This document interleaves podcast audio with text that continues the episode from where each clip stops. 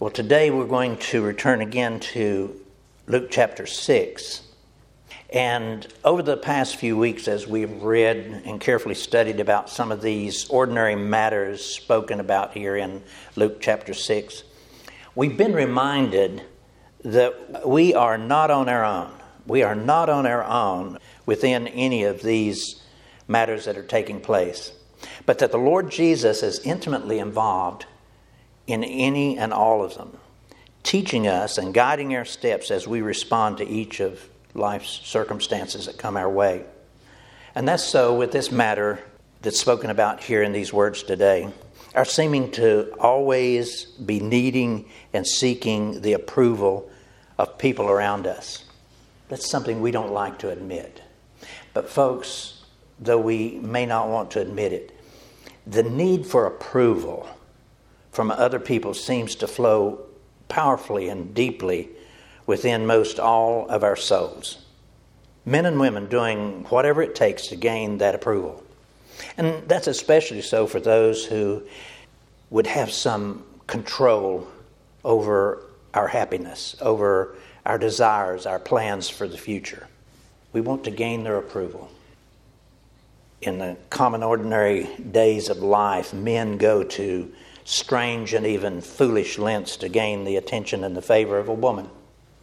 And I'm told that it seems that women do much the same, spending hours and much of their income on cosmetics and jewelry and clothing and those sorts of things. And it's said that women's efforts are often intended not only to attract the attention of a man, but to also avoid the critical eye and the criticism of other women. Now, I don't know about things like that. You ladies will have to decide whether that's true. But also, and unfortunately so, all of the inordinate attention that's given to our outward appearance is only the beginning. There are also matters that are below the surface within each one of us that we find need to try to enhance or to cover up.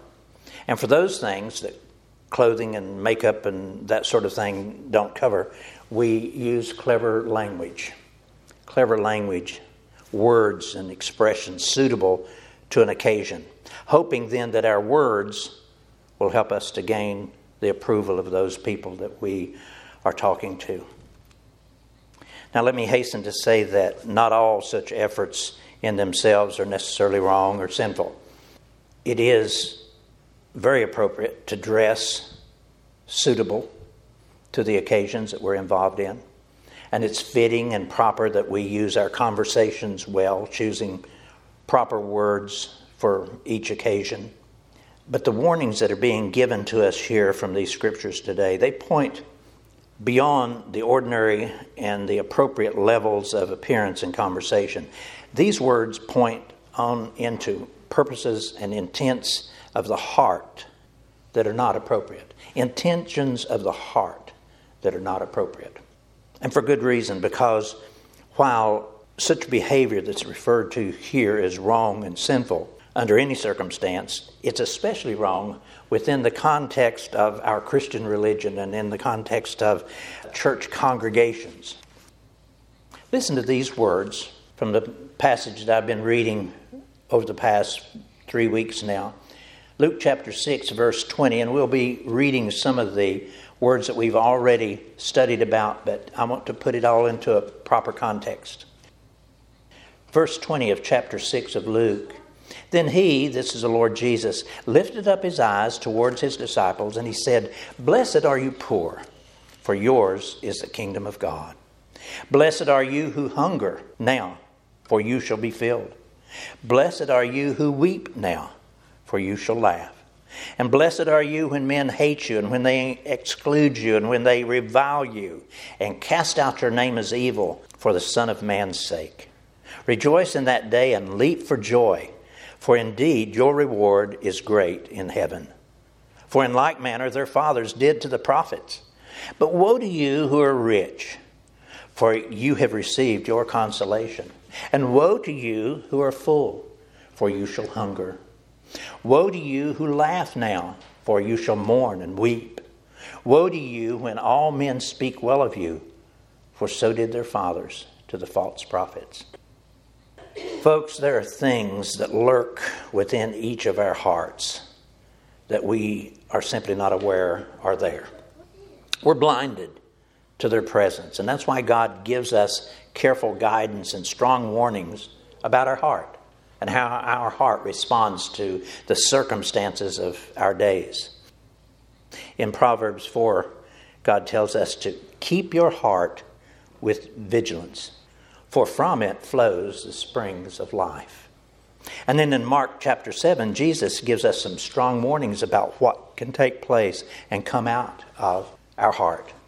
He says there in Mark chapter 7, beginning in verse 21, he says, Out of the heart of man come evil thoughts, sexual immorality, theft, murder, adultery, coveting, wickedness, deceit, sensuality, envy, slander, pride, foolishness. All these evil things come from within and they defile a person. Folks, these are the words of the Lord Jesus. Hard sayings, but sayings that you and I need to understand pertain to us personally. Simply and plainly put, our heart is not as benign and as caring as we might want to believe it to be. To the contrary, and in the words given by Jeremiah chapter 17, we're told that the heart is desperately wicked. It's deceitful above all things. And ask the question who can know it? Can you even know your own heart? Now, by these words, God wants you and me to be honest with ourselves, and sometimes brutally honest with ourselves.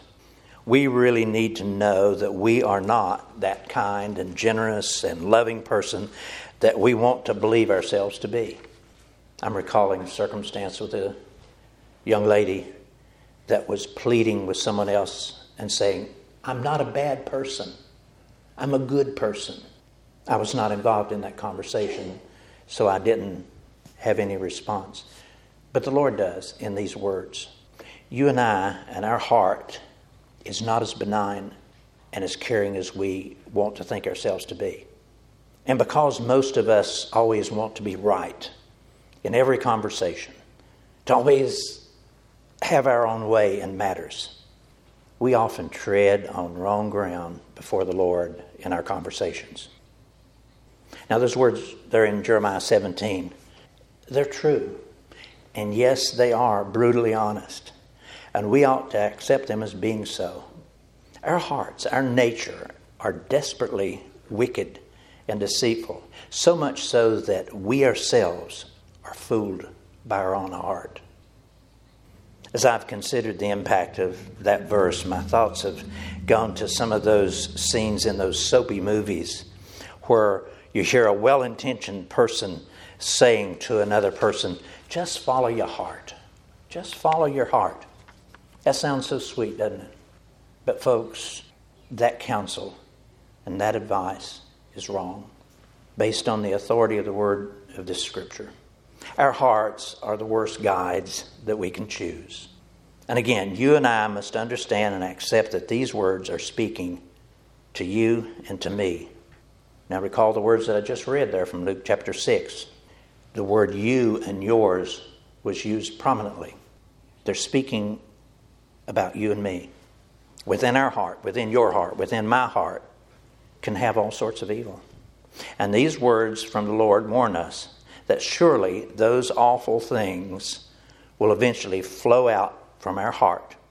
Sometimes blessing people, but very often cursing them.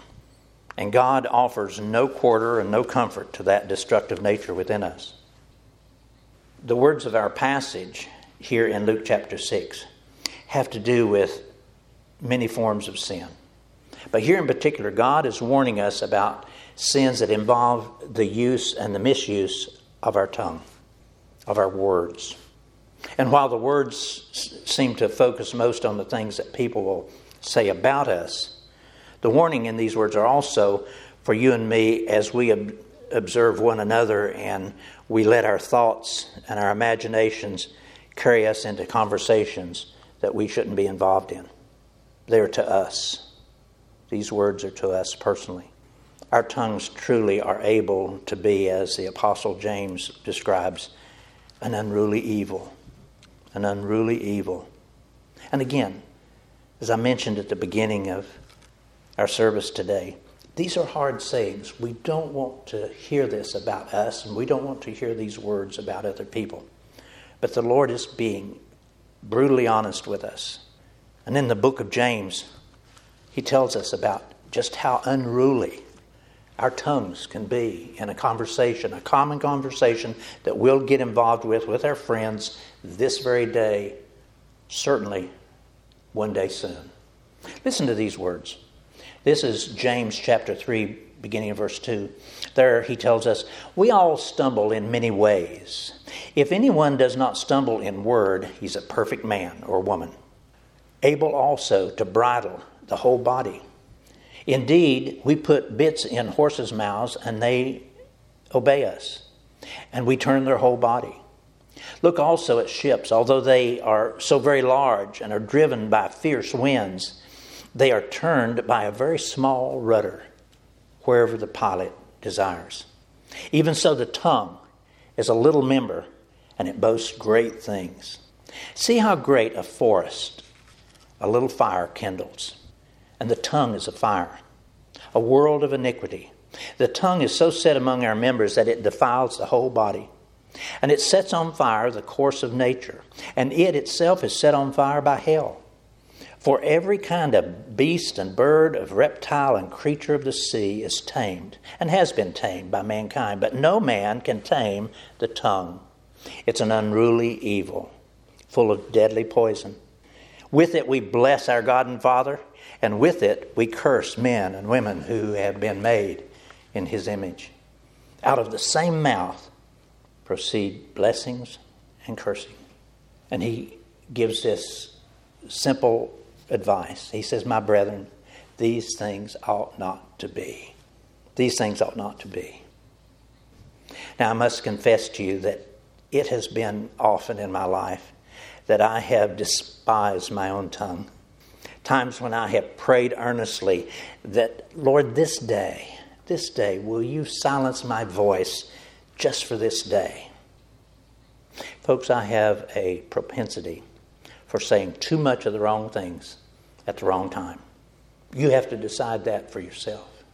But I know that about me. And unfortunately for you and for me, the use of our tongues is an irrevocable part of that free will provision given to us by God. And consequently, most all of the things that come out of our mouths are our own responsibility. And we're held accountable for them. We're held accountable for the things that we say. Again, those words in the book of James, let me say them again. They're real and they're true. He says, The tongue is a fire, a world of iniquity. The tongue is so set among our members that it defiles the whole body, and it sets on fire the course of nature. Has that ever taken place with you? How a conversation would start to escalate? You wish it would stop, but for some reason you can't stop your own tongue. And the person that you're talking with, they don't either. And it escalates. The tongue is so set among our members that it defiles the whole body, and it sets on fire the course of nature. We say things that cannot be taken back. Those other people, that other person, they remember it forever, it seems. The tongue is so set among our members that it defiles the whole body and sets on fire the course of nature, and it is set on fire by hell. For every kind of beast and bird and reptile and creature of the sea is tamed and has been tamed by mankind, but no man can tame the tongue. It's an unruly evil full of deadly poison. With it we bless our God and Father, and with it we curse men and women who have been made in his image. Out of the same mouth proceeds blessings and cursings, and my brethren, those things ought not be so. Our tongue and the words that come forth from it, they are strange, an unthinkable mixture of good and evil. With it, we can bless God and we can be very Christianly. But then, a short time later, with it, we can curse men and women who are made in His image. Both blessings and curses flow over our tongues all through our day. We excuse ourselves because the people we talk about are maybe some difficult politician, and we think that's okay, but it's not. Those people were also made in God's image, and those blessings and curses, mostly curses in those cases, flow over our tongues all through our day. As we're told here in the book of James, my brethren, that ought not be so. But also note here in these words that the provocation not only comes out of our own desperately wicked heart, the devil is also very intimately involved all of the time. Here, God tells us our tongue is set on fire by hell. Listen to these words. Verse 6 The tongue is so set among our members that it defiles the whole body and sets on fire the course of nature. And then listen, and it is set on fire by hell. At the center of most all sinful behavior is the interactions of our soul with the demonic forces of evil that thrive all around us every day. The devil was present there in those first tempting moments there in the garden, and he is present and tempting now with each provocation that takes place within your and my soul, especially then as he's telling us here with the misdeeds of our tongue. But we must also always remember that although you and I are tempted and beguiled by Satan and by his demonic helpers, you and I are still personally accountable for our own actions and our responses and our behaviors. You recall there in the garden that God held Adam and Eve accountable. Though they were tempted by Satan, they couldn't blame it on him. God holds us personally accountable for our behaviors. And he gives us a simple warning, my brethren, those things ought not be so. You and I really can do our part. We don't think we can at times. We think that we were so provoked by something someone else said that it wasn't our fault. But listen, the scriptures are clear. Within our salvation, we've been given the free will power to turn away from sin. We don't have any free will to turn away from sin before we have Christ as our Savior. But once the Holy Spirit comes to live within us, Romans chapter 6 assures us that you and I then have the power to turn away from sin. Don't let anyone beguile you into believing that it's not your fault. How often does someone try to console us by saying, It's not your fault? They provoked you. It is our fault. You and I can stop those words that rise up on our tongues. We don't have to say the things that we are tempted to say. And again, we're told in these scriptures that God is faithful to always give us a moment of warning, a moment of escape before we say or do the wrong thing. So then, what is our answer? The answer is you and I need to remain very sensitive to hear the voice of God, that still small voice. And you and I must listen to him and say only that which he gives us to say. Yes, it feels better for us to curse that other person, sometimes to their face, but it's wrong. You and I need to hear and obey that still small voice of God and turn away from that temptation. That's the warnings being given to us here in our scripture passage for today. Here we're being warned to exercise great care, both with the words that we say and with the words that we receive from others. We can be influenced by those. There's great danger that lurks within both of those. And here Jesus is especially calling attention to the special relationship that we have with Him and the difficult, sometimes painful manner with which other people respond to us about our relationship with Christ. Folks, there are a lot of people who are very uncomfortable just being around you because you are a Christian, because you have the presence of the Holy Spirit in you. They don't know why they're uncomfortable. You may not understand why they're uncomfortable, but He's telling us here. Listen, to verse beginning in verse 22. Blessed are you when men hate you, when they exclude you, and they revile you, and they cast out your name as evil for the Son of Man's sake. Rejoice in that day and leap for joy, for indeed your reward is great in heaven. For in like manner their fathers did to the prophets. And then he tells us in verse 26 Woe to you when all men speak well of you, for so their fathers did to the false prophets. We hear a lot about religious persecution, and especially here in America. And some of it is truly taking place. Yes, we're mistreated in not being able to express our Christian faith in certain venues like our public school system or in our workplaces. But listen, for us in this church and in the local churches and in our local communities, there's not a lot of persecution and mistreatment that comes near us. We're free to attend this church. We're free to read our Bibles, to witness, and to share our faith in most every venue. Probably the greatest difficulty of the sort that's being spoken about here in our scripture text takes place in a much more subtle way.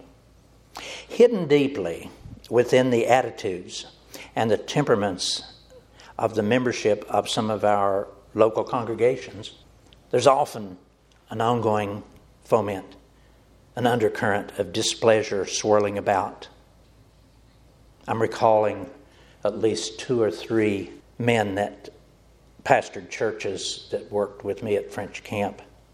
After they had been at their church for a short period of time, they realized how much the undercurrent of problems and, and anger and frustration was present within their churches. Disagreements about how the church is being run, disagreements about perhaps the materials that are used in the Sunday school classes and in other activities. Sometimes in some of those churches, the displeasure is greater than the pleasure. And it's not easily seen by visitors who walk in because church members have learned to put on our churchy face and we smile and we say nice things. But let me give you a statistic that I was reading in recent years about pastors, and it paints a different picture. This statistic tells us that the average lifespan of a church pastor in a small congregation in, in the South is only about a year and a half. And the reason given for that short tenure is exactly the point that's being made here in these words of our scripture text today. He says in verse 22 Blessed are you when men hate you, and when they exclude you, and they revile you, and they cast out your name as evil for the Son of Man's sake. What causes church members to start to despise their pastor? It's when he begins to say things that they don't want to hear. It's one thing when we're told by our government that we can't pray in schools and we can't erect religious symbols and such in public parks. But, folks, it's another thing altogether when a pastor has to wonder which one of the church members he'll offend with this week's message.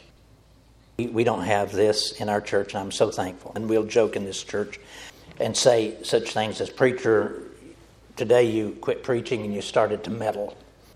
I'm so thankful that we don't have that turmoil here.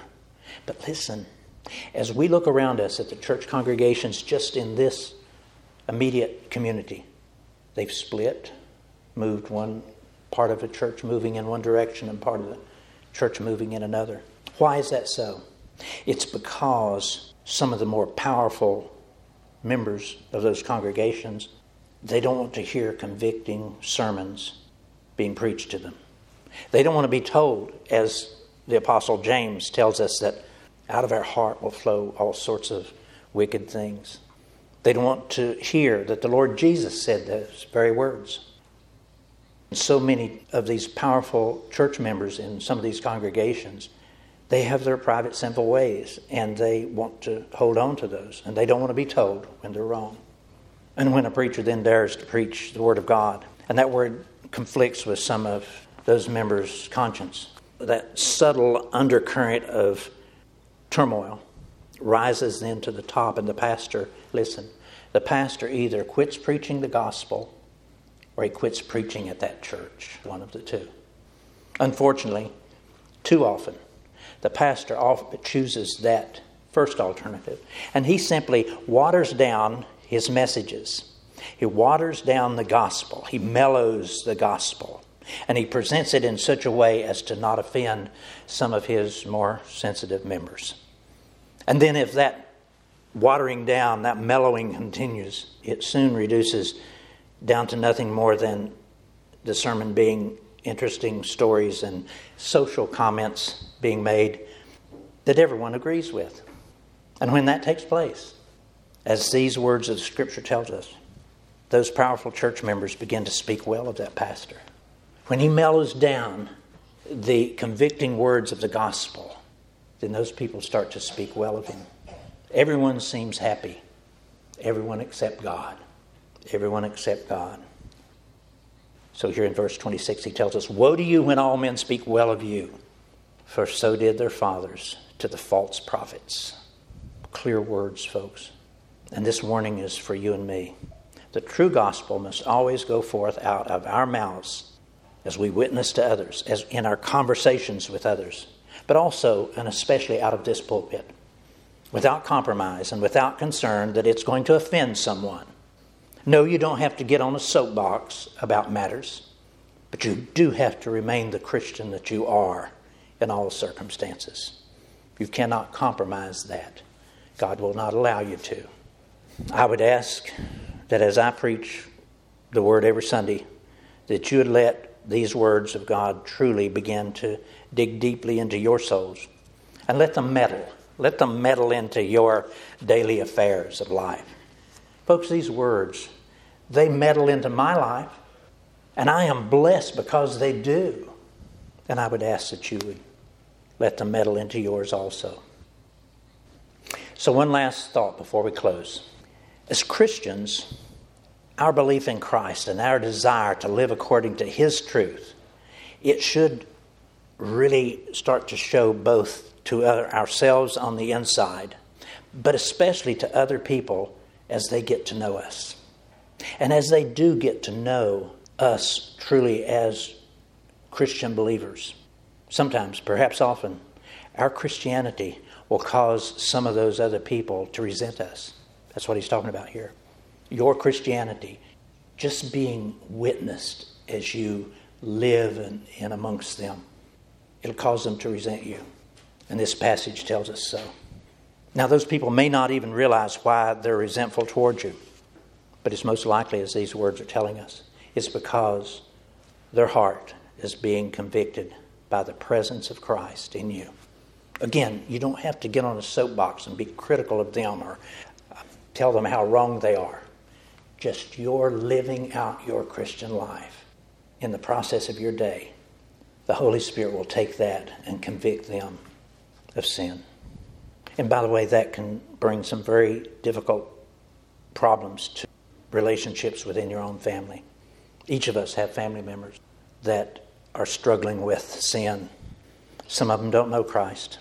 But listen, you walking your Christian life in their presence is by God's design and plan. He loves them. He loves those ones. And He wants them to suffer those convictions. Don't apologize. Simply live out your Christian life in their presence because God wants them to be convicted of their sin, as He says there in John chapter 16 that I read to us earlier. God wants them to suffer the convictions. And you and I must not take offense to the way they respond to us. We simply need to continue to be the Christians that God calls us to be, and then perhaps eventually, at some point, those dear ones will hear that still small voice of God and they'll turn from their sins. Listen, and we'll close. Blessed are you when men hate you, when they exclude you, and they revile you, and they cast out your name as evil for the Son of Man's sake. Rejoice in that day and leap for joy, for indeed your reward is great in heaven. Let's pray.